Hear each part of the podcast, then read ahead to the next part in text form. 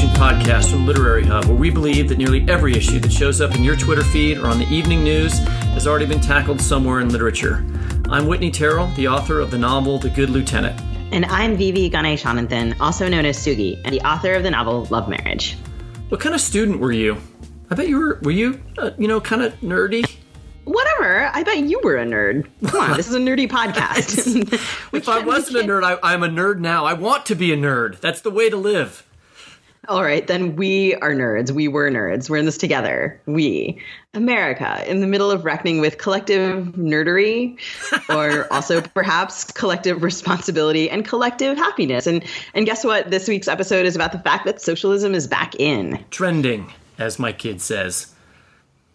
So, we're going to talk this week about the return of socialism. Um, and of course, given the news, we didn't want to talk about that without talking about recent teacher strikes and walkouts, which have surprised a lot of people, but probably not anyone who has ever been a teacher. We're thrilled to have Dana Goldstein with us today to talk about her recent reporting on the teacher strikes and walkouts. Dana is a reporter for the New York Times and the author of the New York Times best-selling book The Teacher Wars: A History of America's Most Embattled Profession.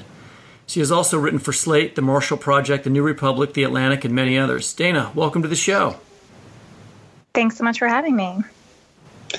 It's great to have you here. I suspect a lot of our listeners, who we think are mostly writers, are also teachers in some regard. And you've been writing about the teacher walkouts and strikes in Arizona, Oklahoma, Kentucky, and West Virginia. Can you tell us where things stand now for our listeners who haven't been following this issue? Sure. So, what's going on right now is I'm preparing to go next week to North Carolina, which will be the sixth state this year to have widespread teacher protests, rallies, walkouts, or strikes. Um, these are generally happening in states that are Republican dominated, although that's not the case in Colorado. There were some more limited walkouts there, and um, that's more of a purple state. But in the rest of these states, the legislatures are uh, largely conservative, and I think one common thread is that they cut education spending when the recession hit. And for many of these states, they haven't sort of replenished the coffers. And now teachers are quite angry that their pay is stagnant, so they're asking for higher salaries.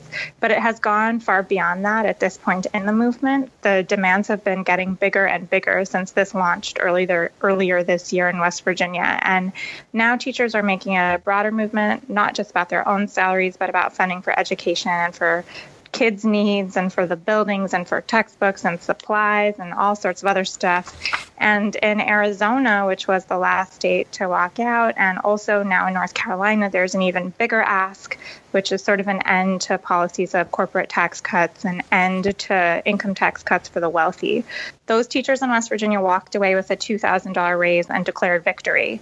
There was no additional funding for the schools themselves in that deal, and there were no new taxes. Now, as the movement went on to Oklahoma, the ask got bigger and bigger teachers got a $6,000 raise just from threatening to strike. They hadn't even gone on strike yet. They also wanted, you know, a lot more money for schools and they were pushing some policies that would have, you know, raised taxes on the wealthy. So that in Oklahoma it had become a much bigger movement. And then in Arizona there was this even bigger ask, which was not just a raise for us, not just a raise for the support staff that work in the schools, not just new money for schools, but no more tax cuts, no more corporate tax cuts, no more income tax cuts.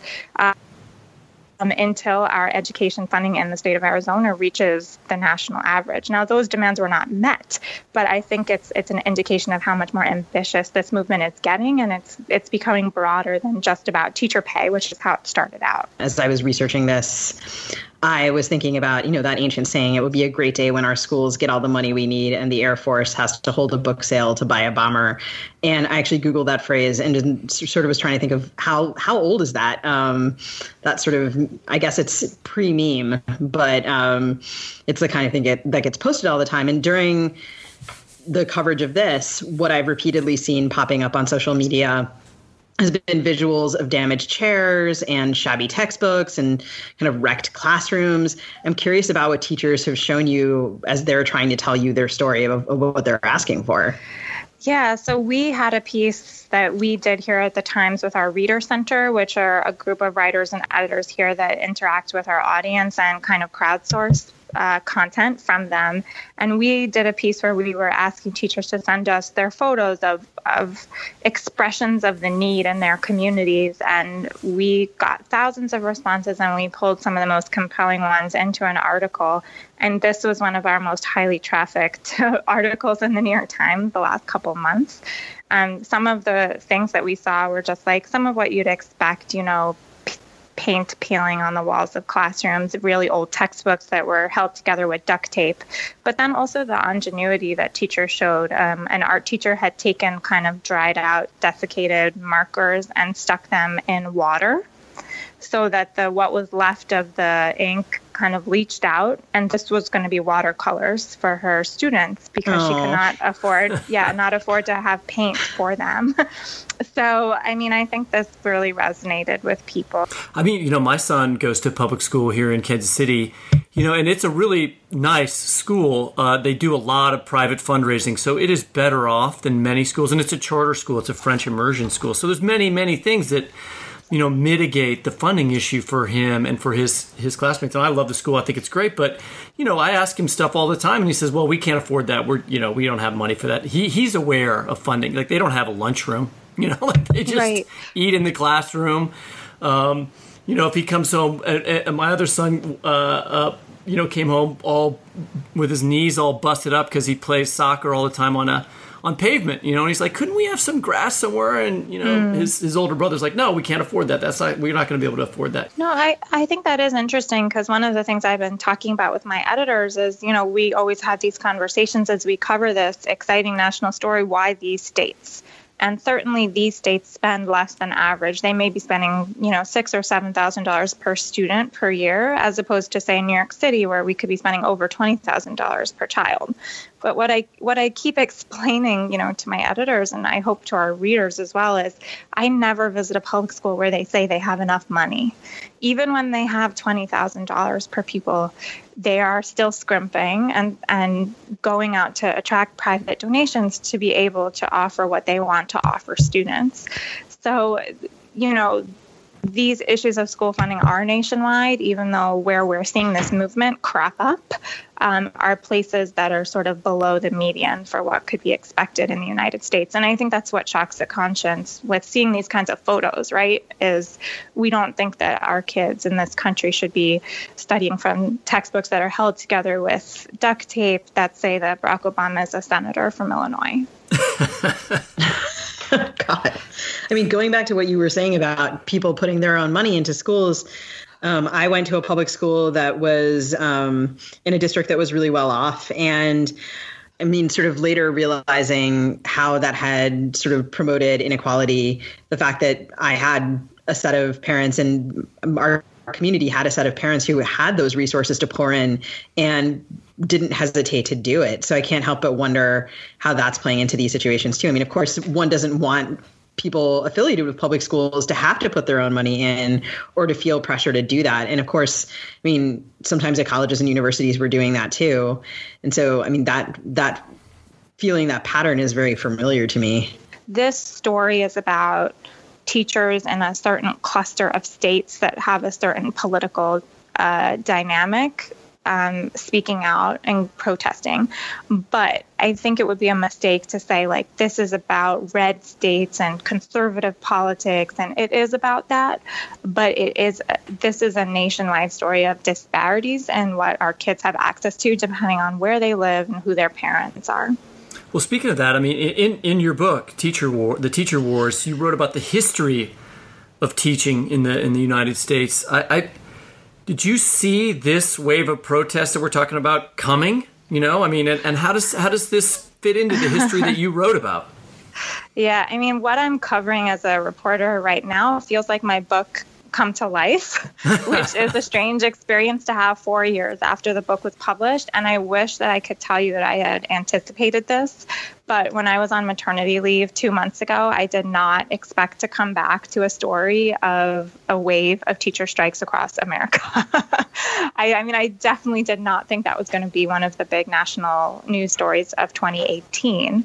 So I was surprised, um, but I don't. I think maybe I shouldn't have been because everywhere I've gone for the past five years, you know, as an education writer, I've been hearing how angry teachers are they're angry about all sorts of things. They're angry about low pay and lack of funding for their students, and they're angry about Betsy DeVos, and they're also just angry that everything we've been talking about in education predominantly for the past 20 years in educational reform has been about stuff like raising kids standardized test scores and holding teachers accountable and making it easier to fire bad teachers. And i think what teachers are saying what many teachers are saying are you have missed the boat. The policymakers and the education reformers and the media and everyone has missed the main story which is our schools are starving for just basic resources like textbooks um, other supplies. These are schools. Sometimes the roof needs to be replaced, the heating system, the air conditioning.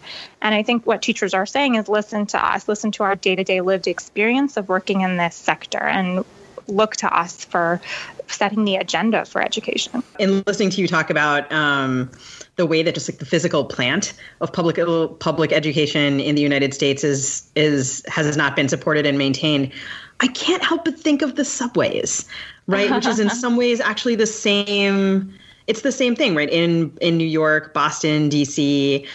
Um, this story of infrastructure failing, sort of really basic public services, things that we expect our taxes to take care of, like the maintenance of schools, that the school should have a roof, the subway track should be cleaned so that there aren't trash fires, um, the train should be updated, et cetera. Like I just, it, that's an interesting. I hadn't, I hadn't thought of that before, but I mean, it seems like in some ways, um, maybe an even larger problem of of just mm-hmm. the maintenance of basic services. I think that's exactly right. And that's especially true in the states where teachers are walking out because they've pursued uh, such fiscal austerity in those states that the basic dollars aren't there for, for some of this basic upkeep that you're mentioning. And another thing that's maybe a bit analogous to the public transit example is there's also a conversation about like well our public school is the best method for delivering education and lots of people you know you mentioned that your son is at a charter school lots of people are choosing charter schools or are using private school vouchers. And these have been um, the types of policies that have had the most energy over the past 10, 20 years. And sometimes that comes at the expense of paying attention to what's going on in the traditional neighborhood public schools. And we see that in transit. You know, in New York City, where I live, we have Uber, you know, constantly lobbying to increase the size of its fleet um, and the support that they get from policymakers while our public transit system is, is starving and hungry. So, you know, there are there's a lot to be said for school choice, but certainly when it leads to declining student populations in the traditional schools, there's a there's a funding aspect there that's really real. And i heard a lot about this in arizona. You know if 100 students from your school leave to go to their charter school they're going to be taking you know hundreds of thousands of dollars of funding with them and what happens next is that you have much less money to repair it. So these are some of the things and tensions that are happening in many of these states. I mean, charter schools, the other thing that is interesting about that, and this is, it's such a controversial issue here in Kansas City. Um, you know, they were a big uh, item that the Obama administration were in, were was in favor of, as I recall. Did the teachers blame charter schools like specifically as being one of the main reasons they're having funding problems, or are they looking at funding from the state level mostly? Well, some of them do blame charter schools, and I'm not here to say whether that's fair or not. But what I will tell you is that when you visit a school in Arizona, a traditional neighborhood public school that has seen an exodus of students to charter schools. They do blame charter schools for some of their funding problems because those kids took their state dollars with them when they left the public school. Right. Those state dollars travel with the child um, in their backpack, as the education reform people like to say, you know, the kids carrying the funding with them. And, you know, that might be fine because you can maybe have one fewer, one less teacher. So you might be able to save some money when your student population goes down. But again, you, that doesn't take away the need to repair the roof on the building or or replace the air conditioning system. You still have to you still have these expenses, um, and then you have less money to deal with them. So for some teachers, charter schools are part of the problem. It's interesting to me. They just it, that part feels like it's a little bit buried in the sense that it hasn't come up in the I haven't seen it unless you, I'm missing something come up in their actual demands, right? I haven't seen yeah, it, you know them say like, well, part of our platform is we want to fix this. We, we don't we don't want charter schools anymore. We want to change the rules on that, or ch- that needs to be adjusted in some way. Yeah, it's something I hear a lot from rank and file teachers, but you're definitely right that it hasn't been part of the formal demands. And I think part of it is that you know, a lot of the big organizers of these protests would like charter school teachers to be part of it. And certainly there are some yeah, certainly in Arizona there were some, not a lot, but there were some charter school teachers that participated. I mean, they get paid with those same state dollars that traditional teachers get paid with. So there's a lot of, there could be a lot of shared um, solidarity between charter and public school teachers, but there's also some points of tension. So does all of what's going on now, does this bring any other particular teacher strikes to mind? You wrote about a lot of rich history in your book. Yeah, I mean, what this really brings to mind to me is actually the very beginnings of the teacher union movement and the late 19th century. Teachers' unions, in their modern form, launched in 1897 in Chicago. And a huge part of that movement was just a total rebellion against the idea of corporate tax cuts. At that time, teachers that were about 97% female in Chicago were absolutely outraged that the schools were starved for basic dollars when companies were paying such low taxes in Chicago. And they actually targeted com- specific companies like the Chicago Tribune, the newspaper at the time. So, Wait, what uh, year the, was this again? It was 1897. The same exact issue? Uh, yeah, the same so exact amazing. issue. Yes, low corporate taxes. So Margaret Haley, who was the visionary of the teachers union movement in the late 19th century, um, trying to raise corporate taxes. That was what she was trying to do. So I have just been thinking about that so much because we did, of course, see a lot of teacher union organizing in the 60s and 70s in this country. But what is happening right now reminds me much more of what was happening at the turn of the century. It would be amazing to hear you read a little bit from the book, maybe something about teacher protest history. So, I'm going to be reading from um, the chapter of my book that takes place at the turn of the 20th century. And this is describing some of the shocking things that the very first teachers' union did, and it was called the Chicago Teachers Federation. Union teachers triggered a moral panic among the media establishment in 1905 when they marched in solidarity with 35,000 Teamsters picketing for the right to close shops where employment is available only to union members. The Teamster strike targeted high profile department stores like Marshall Field, Sears, and Montgomery Ward. It lasted an incredible 105 days, during which 415 people were injured and 21 killed.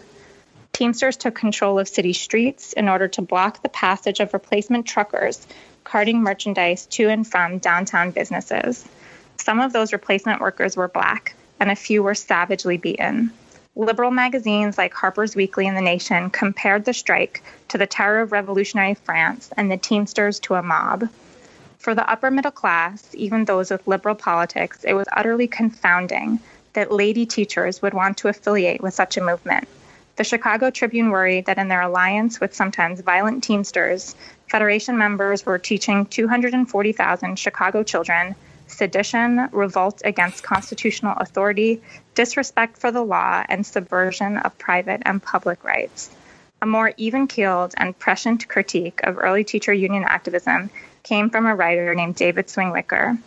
In a national reform journal, he argued that by opposing the superintendent's plan to evaluate teachers on performance, unionists were denying the fact that teachers are not born they are made.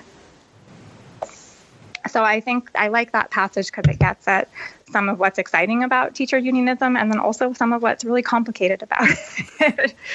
How does, um, how, does it, you know, how does that compare to like I wondered if you could just talk to us a little bit about what it's like on the ground during these uh, during these protests when you say you're on a at a picket line or something like that. Um, obviously, people aren't getting killed uh, as you described. but what's it like? Yeah. Yeah, I mean, what we see today is their teachers are wearing red. The movement is calling itself Red for Ed, so Red for Education. And they have signs, and a lot of the signs are really funny. I'm, I'm not thinking of any of the um, quips right now, but there's plenty of slideshows on the internet you can flip, click through but um, usually there's just thousands of them, and they are marching to their state capital, and they're going inside of the capitals and meeting with legislators and having rallies outside. There's lots of parents and kids that are participating in this a lot of the states have done these um, walk in or walk out protests in preparation for the striking days. So they would walk into school wearing their red shirts and often be accompanied by parents that support them, or they would walk out of school, you know, wearing their red shirts, and maybe parents and students who support them would gather at the school doors and applaud the teachers as they walk out. So that's oh, some wow. of what I've seen. And I think what's unusual too, and I've written this uh, for the Times, is a lot of principals and superintendents support this movement. As I've been going across the country, I see principals, uh, especially like wearing the red t shirts and participating in these protests, which is bizarre in a way because they're the managers and the teachers are the workers. But what is happening is that they're uniting together to protest the state policymakers and the politicians. Wow. Um, I'm just thinking about also what you read in teaching students uh, subversion of public and private rights. I can't help but think also of, um, you know, recently this, this huge wave of student protests that we've seen too, and yeah. the support from teachers and in some cases principals, and then also, um, yeah, I mean um, that, that that is happening sort of in parallel. Definitely, and the teachers are inspired by the kids. I mean, a lot of them are telling me like I was inspired by the gun walk out. And if my teenage students can do something like that, then I can do something too to speak up. So there's a lot going on. And I think schools right now are a site of protest generally. I mean, whether it's anti um, anti Trump protests, you know, protecting Latino students from deportation, the gun issue. There's a lot going on at schools. And we also see, you know, some stuff in higher education as well. So I think it's an interesting kind of story that's emerging in 2018 as we head toward the midterm elections. All I remember doing in school was trying to get a fake ID. um, so you're heading soon on another trip, and um, we're in, anticipating. You've reported that you're anticipating walkouts in North Carolina. What do you expect to see there in comparison to? Can you talk a little bit more about what you expect to see in comparison to other states there? Yeah, I'm not sure it's going to turn into a multi day or multi week walkout in North Carolina. They've declared that they will walk out of school on the first day of the legislative session. So I think they're trying to come out in force and ask the legislature for more money for teacher salary and for teacher. Um, teacher salary and for student funding. And I think many of the issues are the same. Uh, schools are having trouble recruiting and retaining teachers who have like 15 years experience and be making under $40,000 per year. One difference is that North Carolina does have a Democratic governor, so it's not just uniform Republican control. So I think that the teachers are hopeful that they have at least one advocate for this cause um, in a position of power. That said, I don't think the legislature in North Carolina, which is Republican dominated, is going to provide these teachers with what they're asking for. Well, I mean that that's the thing that I keep thinking about is like, well, so okay, what's going to be the backlash on this? Because you know, it's hard for me to imagine that the uh, um, the state legislatures of these states are happy giving teachers more money. If they wanted to, they would have done it before without having there be massive strikes, but they've had to back down in this very public way. But they're still going to be in charge of those states. Won't they just kind of like, you know, s- wait until nobody's looking and then, like, you know, cut the money again or, you know, make the union leaders pay in some way? Yeah, well, I mean, I definitely think that there is already a backlash brewing. In Oklahoma, they gave teachers a $6,000 raise, in part by raising taxes on oil and gas wells. And the oil and gas industry is already uniting and organizing to put a ballot referendum up in November that would repeal that new tax.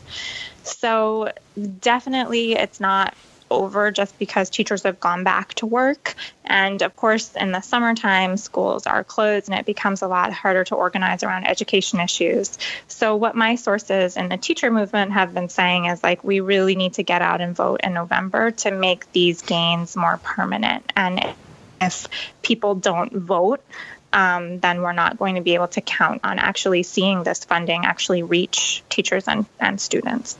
You also published this story about uh, uh, how how in certain places the teacher pay is so low that uh, districts are recruiting uh, teachers from overseas. I mean, how did you how did you find that story? And- yeah, so that was a story that I was a little surprised by after the economy improved from the Great Recession, it became a lot harder to hire teachers. There were just fewer Americans that were willing to work for the amount of pay on offer. And so, what districts have done is that they have brought teachers over on J1 visas, which is a temporary visa that's typically used for like camp counselors, au pairs, that type of worker. Huh. And right now, there's thousands of teachers, about 3,000 per year, coming with J1 visas. And the top countries are the Philippines, which was the subject of my piece, mm-hmm. also uh, Jamaica, China, India. So they're largely coming from the developing world. And these teachers can make up to 10 times more here than they can at home so that's why they're interested in coming here. But um, what was really surprising to me was that you know they pay over ten thousand dollars to these private companies that are for-profit companies to help them find these jobs and process all the paperwork. So they are essentially paying for their jobs, and there was some negative attention on this back. Um, before the recession, and even some court cases having to do with whether these workers were being abused. And there were different efforts put together to try to put a stop to the practice. And here we are 10 years later, and I find out that the trend is growing again. So, the way I found out about it is I had just visited uh, this school district in Phoenix called the Pendergast School District and I walked into a meeting with the superintendent thinking that I was just going to be interviewing her about why she supported the teacher movement. She had her hair dyed red because although she was a superintendent, she supported the the red for ed. That's the teacher movement. I love um, this repurposing of red. It's taking it away from the conservatives and yeah. giving it to the teacher movement. It's kind of nice. Yeah, so she, this superintendent, she was really dynamic. Her name was um, Lily DeBlieux, and she said to me, I am desperate for money. And I started asking her, you know, why? What are some of the things that you've had to do because you're so desperate?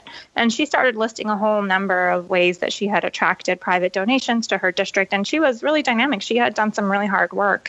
And then she kind of mentioned as a side note that she had hired 50 teachers from other countries. And right away, I was like, oh my gosh, I circled it in my notebook and underlined it so I wouldn't forget because I, I know that districts have to recruit out of state. Like Arizona may go to New York City to recruit because we graduate a lot of teachers here and they don't have as many down there. But I had never heard of this before, you know, that she was bringing to her small district. this is a small school district in Arizona. She had 50 Filipino teachers. These developing world teachers are actually shouldering the costs of recruitment and re- retention of American teachers. They're paying out of their own pockets the money that we should probably be spending. the reaction to the piece I wrote on the Filipino teachers and the J1 visa was really interesting. I got a lot of emails from anti immigrant uh, conservatives. that would have been my guess. yeah, you know, the folks saying like, "Wow, good job revealing, you know, this travesty." And, you know, I would say like, you know, thanks for writing. Like, do you think that taxes should be higher to you know, be able to pay teachers more and a lot of them actually said yes and they said that this was why they had voted for Trump. I mean, this is getting into a much bigger conversation, but this is kind of the Steve, this is sort of the Steve Bannon crowd. and I, there is a constituency out there that would like to, you know, pay higher wages for these types of jobs and invest more. Of course, um, another way to think about it would be that wouldn't it be great if the Filipino teachers had a path to citizenship? And a lot of them were living very austerely like I, you know maybe five roommates in one apartment. So they know that if they were to have like a family like a spouse and children in the us they wouldn't be able they wouldn't be happy right. with this salary. It's only because they're sending this salary back to a developing world economy that it's enough. Isn't it right that sort of in comparison to other countries the united states teacher pay in comparison to cost of living is pretty low so, I mean, if you compare us to a developing world country, we of course pay our teachers a lot more. So that's why it would make sense for an Indian or Chinese or, you know, Filipino teacher to come here. I think what's very different is you know, if you look at, say, Scandinavia or European country, we don't actually look that bad just on raw salary. I think, particularly in Asian countries, currently there is a lot more respect for teachers in many ways than we have here in the US. I think when I talk to educators in Western Europe, they feel that over time the profession has become less respected there, similar on a similar trend line as what American mm-hmm. teachers complain about. There's definitely a, a link between the low pay that teachers get and the fact fact that they're predominantly women. I mean, in the 19th century, policymakers made a conscious effort to recruit women to do the job so that they could get away with paying them less. So, this is the history of the profession. It's not a natural state of being that teachers are women. It's engineered to be a female profession by policymakers in order to save money and, and save tax dollars how is this going to affect the midterm elections? What and, and the Democrats are traditionally a party that is that is connected to unions, but many of these protests w- were actually in rebellion uh, uh, against union leadership or sort of ahead of union leadership. My reporting with the Democratic National Committee and Democrats in these states, they are just so excited to go out to these rallies and register folks to vote at these rallies and to get out the vote using the energy that this Red for Ed movement has sparked. You know, that said, I think it's a lot um, easier said than done. One of the reasons why is because a lot of the teachers in these states um, are themselves Republicans traditionally, and they may have voted into office some of the same legislators and governors who want to cut funding for schools and cut funding for teacher salaries.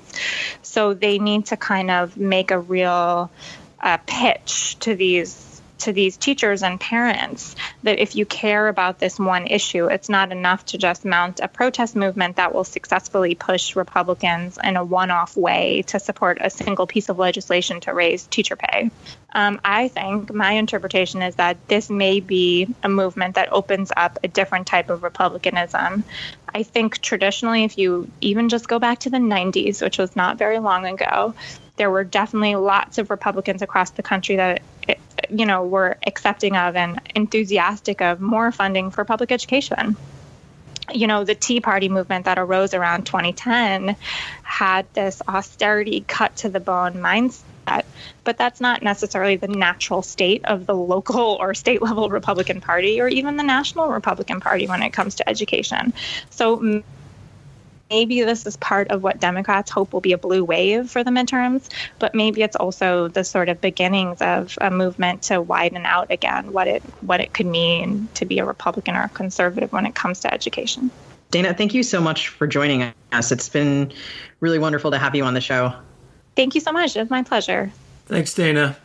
And now I'm very pleased to welcome Thomas Frank, the author of Listen Liberal, the forthcoming collection Rendezvous with Oblivion, the Wrecking Crew, What's the Matter with Kansas, and a ton of other excellent books, all of which I have here on my shelf. Tom, welcome. Whitney, it's nice to be here. Tom, we're really happy to have you on the show, primarily because you're the perfect writer to talk about progressivism and socialism in American literature, past and present, but also because I understand that you and Whitney have a regular holiday dinner with your families. So I want some dope on this guy. Yeah. instance, he called me a nerd at the beginning of this podcast. This is very unfair this way. uh, Whitney calling other people nerds. Uh, you know, I think I think he's earned that right. I think, oh, I no. Whitney can. I think Whitney can do that. Uh, okay, so I'll tell one Whitney story. Actually, probably I shouldn't tell any Whitney stories. Oh my God, no! Tell all of them. No, no, no. I'm just I'm going to tell one, and I actually, I actually admire Whitney in all sorts of ways. Notice how he says, "I actually admire actually, Whitney." just noticing because you thought you thought I was going to say something. Because I'm going to do the opposite of what you thought I was going to do, which is say something mean. I'm going to say something that I think is really cool. That when I was like, um, in my stupid high school, you know, worrying about the debate team and whatever. Whitney and his friends built a raft and floated down the Missouri River. I think that is awesome. You did? Proud of that. Yeah, it was fun. It was insane. I can't believe we got away with it. I don't think like you can't imagine any parent. I like. I wouldn't let my kids do it. It was incredibly dangerous. We brought wow. a case of beer too. We were 16. it was fun. I think that is just like the coolest thing ever. So if if Whitney if Whitney calls me a nerd, I you know I accept that judgment. no, I, I am a nerd. That's the thing. But can we get down to business or anti business? Uh, Tom, in What's the Matter with Kansas, which came out in 2004, you emphasize the Midwest's long lost tradition of leftist radicalism. Uh, we've just been talking to Dana Goldstein about some pretty feisty teacher strikes in states like Oklahoma, West Virginia, Colorado, and Arizona. Is this a sign that there's some long lost radicalism is coming back to the Midwest? Are there other signs? Bernie, Chapo Trap House, the DSA? By the way, you know Bernie did very well in Kansas. I don't know if you know about this, but uh, but uh, Bernie actually. Won. I mean, there's not that many Democrats in Kansas, so it probably wasn't all that hard. But Bernie Bernie won the uh, Kansas primary very convincingly, as well as a number of other states in that area. So what I've always said about about Kansas, and I think you could say the same thing. Uh, you know, to a certain degree, about some of the other states around there, is that it has a populist tradition, and that tradition can go either way. Um, it can it can you know as as we see right now it's totally captured by the right. Uh, but th- there is a uh, you know there's a strong left wing flavor to populism, and and you do, I mean look the teacher strike if you you look at this we haven't had a strike wave in since the 1970s in America, and these are uh, you know statewide teacher strikes, very unusual thing, and they're happening all over the place. They're happening in red states. Uh, they we had one in Chicago a couple of years ago, and I think um, the the way the situation is now, yes, that is going to that is going to uh, keep rolling. I mean, we're about to start uh, summer vacation here, but after that's over, uh, if the situation is the same in the fall, I think you're going to see more of them. And I think you might even see this strike wave spread into other industries. Oklahoma back in the 30s was pretty radical. Um, you know, that's where Woody Guthrie was from. Yeah. And they had a lot of socialists there and that sort of thing. I remember even in the 1980s when I was a little Republican in high school in high, in high school debate, and I you know I was a, a real true believing Reaganite, you know, and uh, I remember we went to a my my debate partner and I went to a tournament in Oklahoma. It was kind of a big deal. We were going to go to a tournament in a in a different state, and um, we were very concerned because Oklahoma at the time it's what today you would say a blue state, you know, but uh, but we just thought uh, there's a lot of liberals in Oklahoma. We were very concerned about all the liberals we were going to have to deal with in Oklahoma, which is kind of amusing.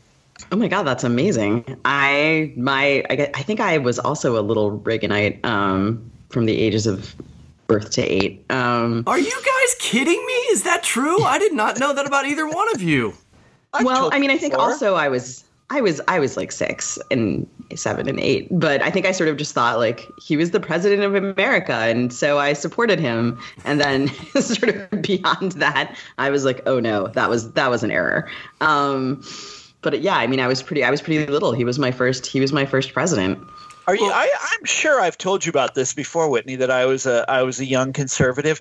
I, that whole um, sort of um, you know, generations have defining moments, uh, historical events that that you know, for some it was World War II or the Great Depression or the, you know, stock market crash in 1929. For uh, for me, it was, and I think for a lot of people my age, it was the uh, Iran hostage crisis and the sort of fecklessness of Jimmy Carter, contrasted with you know the man of strength Donald Trump, and that that whole narrative.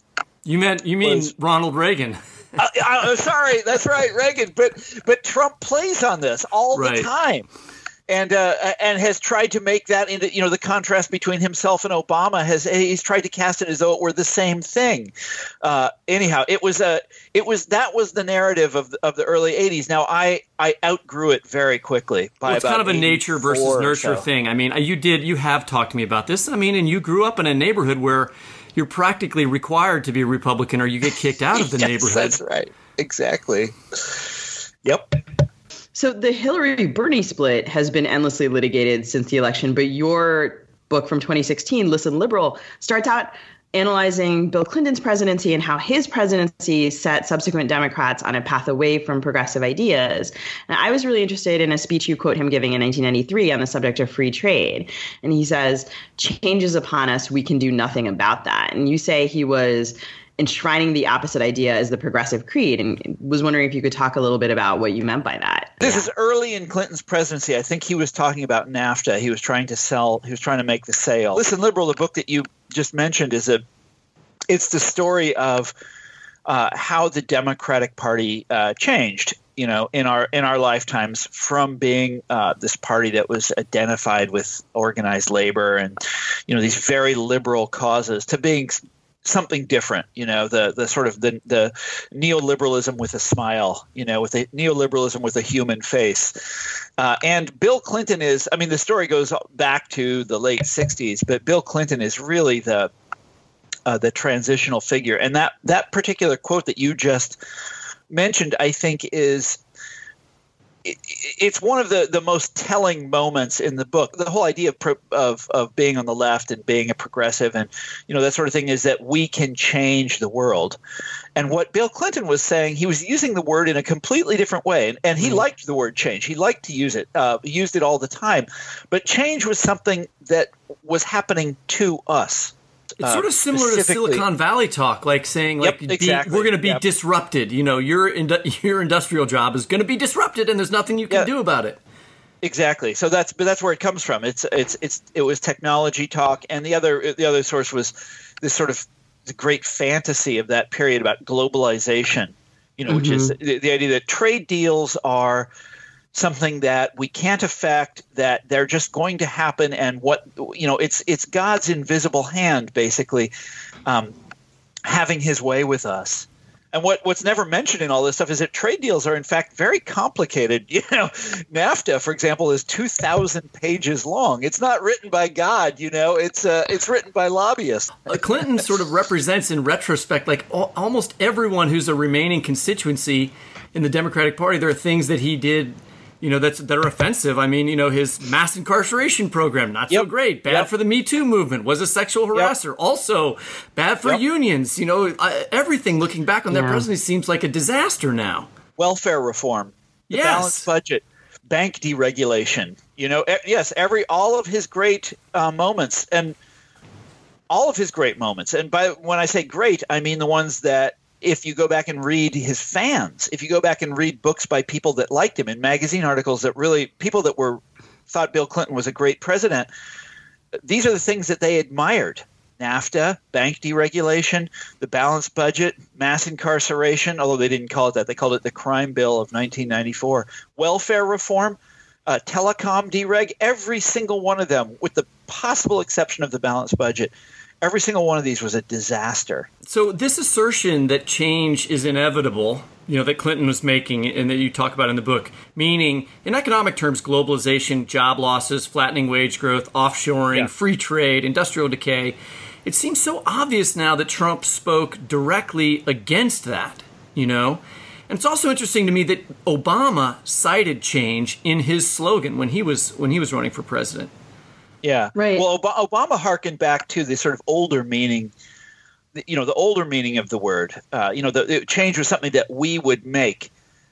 Yeah. I mean, at least, I mean, in Obama's case, it seems like so much of the change symbolically also had to do with race and identity, the idea that he even sort of could be president, the changing demographics of the country. And it seems like so much of what Trump talks about is sort of subtly and, and sometimes unsubtly against that demographic inevitability. And hopefully at least to the left that seems more that seems much more dangerous and will hopefully move people to action. By the way clinton talked about that a lot too. Uh, you know he, uh, he was going to give us a cabinet that looked like america. This was his uh, this was his saying at the time. Um, what you know he didn't mention is that they were all yeah and they did he did a good job with that by the way they didn't think like america though they looked like america but they didn't think like america yeah well that's, so what, I, a, that's what frustrates me is why can't democrats be right on issues of race and and you know gender, which they are, in my opinion, but also be right on issues of trade, which they are not. Uh, uh, main, I'm talking mainstream Democrats now. I mean, yeah. the progressive and socialist Democrats are much more in favor of. Uh, uh, uh, uh you know, unions and looking to yeah. raise wages, and they're not going to measure the success of the party by the success of the stock market. You know, but that's not what established establishment Democrats aren't good on that issue, and I just don't know why. No, I, know. I can't do both. Oh, Whitney, you need to read. There's a book. I, there's a book I want. I want you to read. It's called "Listen Liberal." Well, I have read how, that book. This is your thesis. It's about I'm, how I'm this change happened. How that how that happened. But it.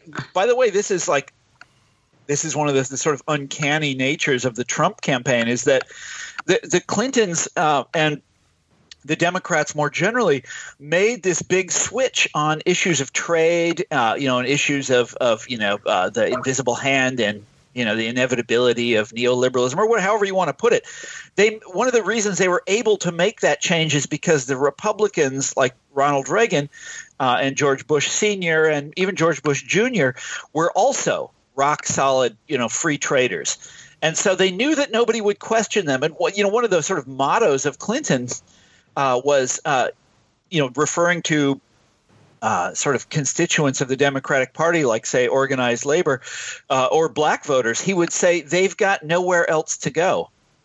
That was yeah. the logic. This is the logic for how you get, you know, how you win elections. You you take the people on the left of the party, and those two groups used to define the left of the party, and you'd say, well, that you know, what are they going to do? Vote for Republicans? And uh, what's fascinating is that Trump found a way to reach out to at least one of those groups, the sort of you know white working class, the sort of embittered people who are embittered by all of this stuff, and uh, peeled them away from the Democrats, and that really is uh, Trump's. I mean, if Trump has anything that he's done that's triumphant, that's it. It's that one little trick. And anybody, well, I, I hate to say this, you know, because because I've written about this so much, so many times. Eh, the, the, Democrats really, there's no excuse for them to not see this coming, you know? Here's Hillary Clinton with the most expensive presidential campaign of all time, the finest advisors, the best consultants in D.C. She's got Eric Schmidt advising her on her you know her online campaign the micro targeting and the big data and and still can't see this coming and that's just like man does that ever tell you everything you need to know about the society that we live in. Well, that would that's what really rang home to me about the, the, the, the when you talk about Democrats being a party that represents the managerial class now rather than the working class. Um, that just felt true to me, you know. And and it, it's you know uh, the other thing you mentioned Eric Schmidt. I mean we've we've talked about Facebook and social media companies, which are generally thought of as liberal and which liberal politicians have allied themselves with. But I don't yeah. think those are liberal companies. And I don't think those companies, as we've seen now increasingly, the more we look into what happened with Facebook and, and, and how they've sold data, um, you know, increasingly it seems like a bad place for liberals to be aligned with them. I mean, you know. I know, I know, I know, Whitney, because they're, look, the, these people can be uh, per, liberals personally. This is the sort of typical of the you know the professional class liberals that I wrote about in Listen Liberal is that they can be uh, as individuals very good people, very tolerant. You know, um, you know they believe in uh, uh, you know they're they're they're right they're right there with you on LGBTQ issues. You know they they're they're very anti-racist. You know they can be wonderful people, um, but all of their impulses are towards monopoly you know? And this is not because they're bad people. I think, i'm sure i've never met mark zuckerberg but i'm sure he's a wonderful human being. You remember how barack obama you know, did these these events with him you know? And there's this kind of bromance between these two guys. And i'm sure mark zuckerberg is an excellent uh, human being, but that doesn't change the way his company has behaved. And you know, we have to be able to separate those two things. the The real tragedy of it is if you think Donald Trump is going to do the right thing on Silicon Valley, you know, you're crazy. the, the, the Democrats had a chance. I mean, this is a you know we had a good chance back uh, in the during the Obama administration to set down the rules for how we were going to go forward, responsible rules for how we were going to deal with the um, the sort of monopolistic dreams of these people and you know and, and, these monopolies these are like unlike anything we've ever seen before in this country they're beyond standard oil you know they're beyond the railroads in the 19th century and we had a perfect opportunity uh, under a president who cared an intelligent president and and it, it just slipped through our fingers and it you know I'm sorry. I can get I can get really unhappy. Yeah. Let's go. Let's move to something it, that's, that's well. I want to positive. I want to go back for a second to something that's slightly more negative, um, which is to say that I don't think that the Democrats are great on gender or race, and I don't want to let that pass because I don't think that that's I don't think that that's true at all. Um, and I think Tom, what you said about you know, yeah, sort of where else do say people of color or women have to go is so true. But also, I mean, if you look at, I'm not convinced Mark Zuckerberg is a great person. Um, I was just, and, I was just, I was just trying to give him the no, no, sure. out there. I I've never met the guy but I think also, I mean, all of these companies, all of these monopolies, right? All of the, that sort of thing, that's also gendered and raced. And I think that to to let that pass would be um, without comment. I think would be would be a mistake. And I think that also like when we look back at the Clinton administration, one one conversation I've had a fair amount recently has been people looking back at like sort of the Lewinsky situation and saying, you know, oh, at the time I kind of thought um, that that was okay, and now looking back at my earlier position, I think that that was wrong. The factor that uh, that we never thought of at the time is this was a workplace, you know, situation. She was yeah. an in, she was an intern, um, you know, which really makes it kind of ugly. It's very ugly. yeah. I mean, all right, so, Sugi. Yeah, and yes, your point is certainly is definitely well taken. I guess when I talk about Democrats being quote unquote good on race, I mean at least in what they say, not necessarily oh, yeah, uh, how they I, practice. I, by, by, the way, so this yeah. is I, this is one of the moments in Listen Liberal that I'm that I'm proudest of. It was one of the one, the moments where I was where I was writing it, and and what I was finding was shocking me, even though what I was finding is not hidden. It's it's you know anybody with a computer can look it up. And the moment I'm talking about is the, the uh, 1994 crime bill. Uh, which yes, led to that's a really good led example. to the mass incarceration of uh, basically a generation of black kids. I mean, it's the most awful thing. It's one of it's just it's dreadful, and I'm and I'm reading up on it. But what what shocked me, absolutely blew me away, is when there's this critical moment in it. I think it came in uh, 1995. This critical moment in the the process of getting the crime bill enacted, where it was up to Bill Clinton whether he would give thumbs up or thumbs down on this change, mm-hmm. and uh, and he chose the option that that led to it, this had to do with the definition of uh, or the, the, the sentencing that they would give to uh, people who use crack cocaine as opposed to powder cocaine.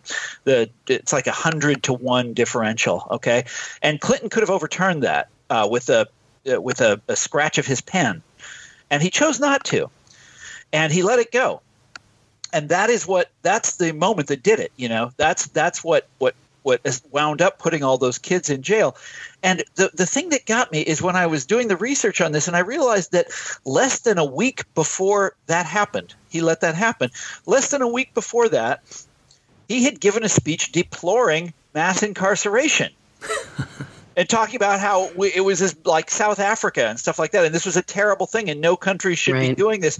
And then less than a week later, he lets this happen, and that's you know that uh, uh how is that how is that possible? You know, and and how it's possible is that because we, uh, not we. I mean, I guess. Well, actually, you know, I mean, I, I, would be counted in that we because Democrats wanted to win so bad and wanted power yep. so badly that they're willing to basically turn into what they imagine to be their enemies in order to get it. Yes. I think that happens and all the time. Welfare reform was the same thing. Yeah. I mean, welfare reform is one of the cruelest they what they did is they abolished the welfare program. This is a, one of the New Deal programs. Goes back to the 30s, and and we all know why they did it because uh, welfare for, was you know fairly or unfairly was identified with blacks by that point in 1995, 1996, and uh, and Clinton uh, deleted it.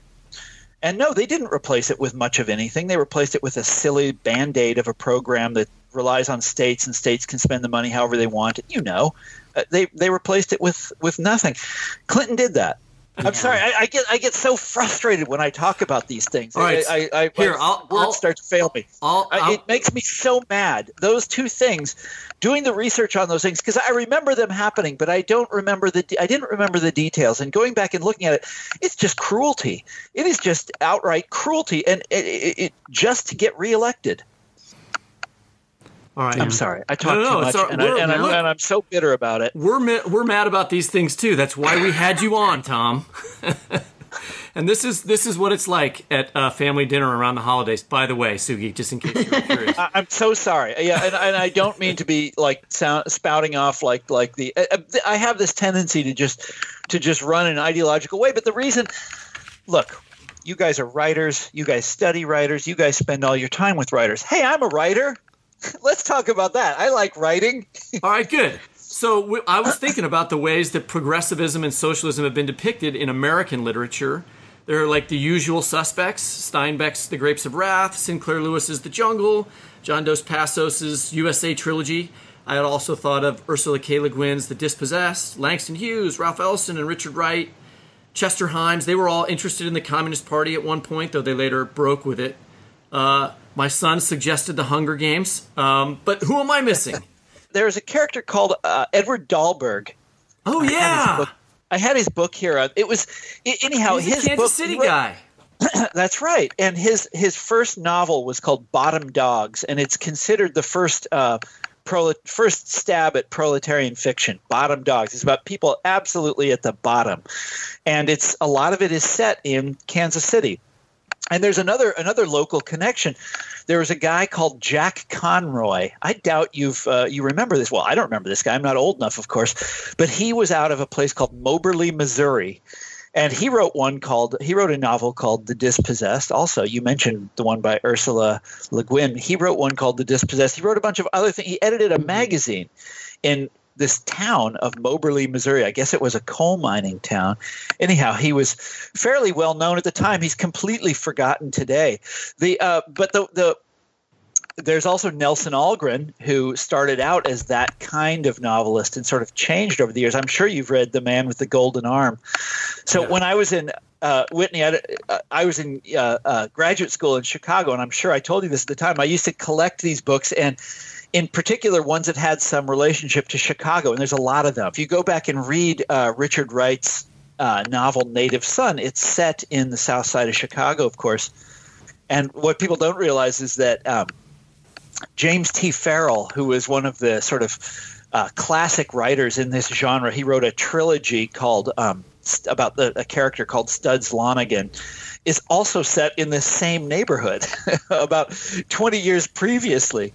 Uh, and the, the, the, this neighborhood, by the way, is just a little bit um, to the south and to the west of Hyde Park, which is where I lived back in the 80s and 90s. And my state senator was a character called Barack Obama, which brings us right up to the present. one way to think about the depiction of socialism is also to think about the way that it's depicted by conservative writers. And so, um, I every every year when I used to teach on when I taught undergraduates more, I would start class by asking, you know, what are people's favorite books, and inevitably someone would say, you know, The Fountainhead or Atlas Oh, Shrugged. yes. Yes. and this sort of um, romanticized view of capitalism, which really took hold on a on a certain generation and um, possibly on their children, and you know that these sort of long screeds with um, you know 40 page speeches in the middle. And yet it's i mean it's it's really just it's awful writing. Um, it's really just terrible craft and often just really bad storytelling. And yet it's still i mean there was a remake of atlas shrugged i mean as a movie pretty recently. Maybe a couple of other things that I would think about, like as opposed to sort of books really putting forward like advocacy of socialism, just sort of like books depicting, say, um, rural people or like say the black working class. Um, and I think like looking at, for example, like the work of Jesmyn Ward is interesting in this context as sort of a successor to some of those other writers that you mentioned. Um, but yeah, I mean, I think like I can't. I'd, I'd really like to escape talking about Rand, but I don't know that I think it's possible. you know, uh, uh, Atlas Shrugged is a strike novel. It's, Yeah. it's a it's a classic, and so what I finally, after reading it and thinking about it for a while, I decided it's this genre from the 1930s stood on its head. It's a depression novel where the depression is not caused by Wall Street. Uh, the depression is caused by the government, caused by government regulation, by a kind of Franklin Roosevelt, by, a new, by the New Deal. So the New Deal causes the depression, and the billionaires go on strike.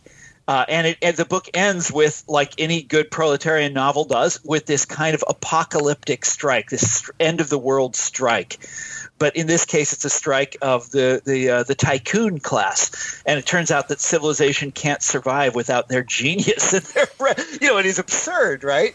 But uh, it's it's all of these uh, tropes from the proletarian genre uh, stood on their head. But it's a it became a kind of fantasy during the Tea Party years that if you don't give uh, us exactly what we want, we will withdraw. We will withhold not our labor, but our capital. Uh, th- well, this is what too big to fail means, right?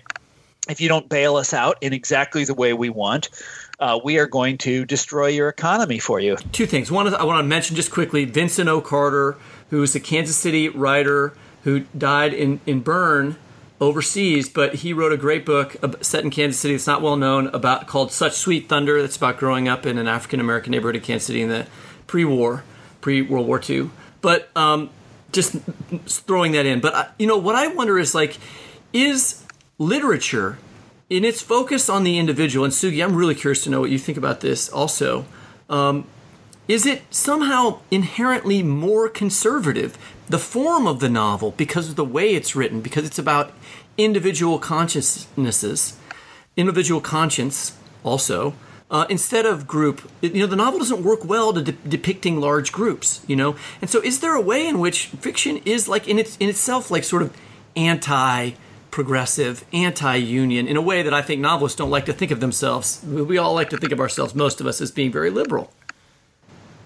Well, I think that there are writers who are specifically trying to wrestle with this right now. I mean, of course, there's the large ensemble cast of individual characters that aims to make some sort of grand sociological statement. Um, there are also writers who have been writing, and it's true, probably more. I'm thinking more of people doing this in a short story way than doing it in the novel. But like, say, you know, Steven Millhauser, who often writes about sort of um, like small villages uh, where the town has sort of a strange cohesive consciousness. Like in if you look at we others there's all of these stories where uh, towns sort of come together and fracture in certain ways that have to do with the depiction of collectivity um, as a form and then sort of breaking out individual characters from that or like Yiyun Li who has that terrific story immortality which is in the we i mean i actually i, I think you probably remember. I mean i was teaching political fiction this term and i had a week where i was sort of like we're going to put some we just it's going to be the, the week of we on the syllabus. But um, yeah i mean i went to the short story more than i went to more than i went to novels. And i think that novels are probably capable of doing this, but I think that we have to figure out how. And I think that like this rise in sort of thinking about collective responsibility. I mean, even sort of thinking about stuff like, say, you know, that the lynching memorial, which is like a, a gesture at Americans taking some sort of collective responsibility for history. Um, you know, or taking down Confederate memorials, which is also, I mean, a gesture at sort of thinking about what we collectively think. Um, but I think it's interesting also, that you moved to architecture because I think architecture is a good way of sometimes showing collectivism or collective. I mean, it, you can create public space through architecture. You can do the opposite also. But I do feel like the novel is somehow, I, mean, I, I think you're right that writers have to be aware of this. But I feel like the novel is somehow fundamentally, structurally, an individual enterprise that writers who, if they want to write about the collective, have to be aware of that structural impediment. Do you agree with that? I think that they have to. I think that there are a lot of writers I know right now who are trying to figure out how to make it something that can contain collective right. ideas and thoughts. But, but that's a this is I'm not going to say too much on this because you guys are the are the experts, but th- this is a very 1930s conversation. Great, you know the the the, tr- the idea of trying to depict the collective in a you know in a novel, trying to depict the movement of history in a novel. That was the, the sort of the the that was the big aesthetic challenge of the 1930s. And the guy who got closest, you mentioned him earlier, in my opinion, I mean, what do I know? The guy who got closest was Dos Passos. Yeah. So if you if you look at USA, where he has the four different narrative, uh, you know, mechanisms, part of it is made up of uh, your, your standard um, novel you know narrative about with characters and told in the third person. Then he has a part that's stream of consciousness, that's his own story, the author's own story. He has a part that's biographies of famous people, and then you know he has uh, a part that's newspaper headlines, sort of uh, clipped up and thrown back together. And that was what he was trying to do if I was going to mention one more book in here, it would also be nonfiction, a book that I feel like students don't read anymore, and in, which I should assign. Um, but Studs Terkel working, which I think, I mean, there's yes. so much. Um, there's so much in that, so much respect for kind of different kinds of jobs that they're sort of in its form, um, the sort of inherent like capaciousness and generosity and letting people speak for themselves and and you've got a new collection of, of your essays coming out in june and i wonder if um, you could talk to us about rendezvous with oblivion and, and maybe read us a passage I will, but first I'm going to bring this full circle. So Studs Terkel was a friend of mine back in the day. Amazing. Yes. Yeah. Well, when I lived in Chicago, and you know, uh, he was a he was a great man, and I'm really glad that you brought that up. I w- that that that would not have occurred to me. Um, so Studs, his real name was Louis. you know why they called him Studs? Back oh, in, uh, he loved when he was young. He loved that novel Studs Lonigan that I referred to before. And he used oh. to carry it. He used to carry it around with him in his pocket. Oh! and so his friends started calling him Studs, and it stuck. that is a That's great so story. endearing. All right. So, yes, I have a book of essays Rendezvous with Oblivion. So, the title is, of course, a play on a, one of Franklin Roosevelt's most famous sayings. He said that, you know, this generation has a rendezvous with destiny. It's a collection of essays of mine written over the last uh, decade. And this essay was about how Trump might get reelected. Um, but also about how he might not. And this is the last part of the essay. I'm just going to read some of it. Uh, in 1941, President Franklin Roosevelt set down his vision of American political history, in which two, as he put it, schools of political belief, liberals and conservatives, fought endlessly for primacy. Regardless of what it was called at any particular moment, he wrote, the Liberal Party believed in the wisdom and efficacy of the will of the great majority of the people, as distinguished from the judgment of a small minority of either education or wealth. What Roosevelt did not foresee was a party system in which the divide fell not between the few and the many, but rather between the small minority of education and the small minority of wealth. How could he have known that his great majority would be split into and offered a choice between enlightened technocrats on the one side and resentful billionaires on the other? Get that great majority back together, I think, and they'd be unstoppable. There's really only one set of successful politics for an age of inequality like this one, and it naturally favors the party of Roosevelt. Trump succeeded by pretending to be the heir of populists past, acting the role of a rough hewn reformer who detested the powerful and cared about working class people. Now it's the turn of Democrats to take it back from him. They may have to fire their consultants. They may have to stand up to their donors. They'll certainly have to find the courage to change, to dump the ideology of the 90s, the catechism of tech bank and globe that everyone now knows is nothing but an excuse for an out of touch elite. But the time has come. History is calling. Tom, thanks so much for being on the show. It's my pleasure. What a treat to have you with us. And we'll look forward to your essay collection. That was so good. Thanks for Thank reading you. from it. And that's a wrap for episode 17 of the Fiction Nonfiction Podcast. Thanks to Travis Workman for composing our theme music. You can subscribe to our show by typing fiction backslash non backslash fiction into the search bar of your favorite podcast app. You can find previous episodes and read excerpts from our interviews at the Literary Hub website, lithub.com, where the Fiction and Nonfiction podcast page is listed under the News tab. We'll post a link to the books we referenced this week on our LitHub show page, on Facebook at FNF Pod, and on Twitter unless you're reading Atlas Shrugged, in which case we're not sure happy reading is possible.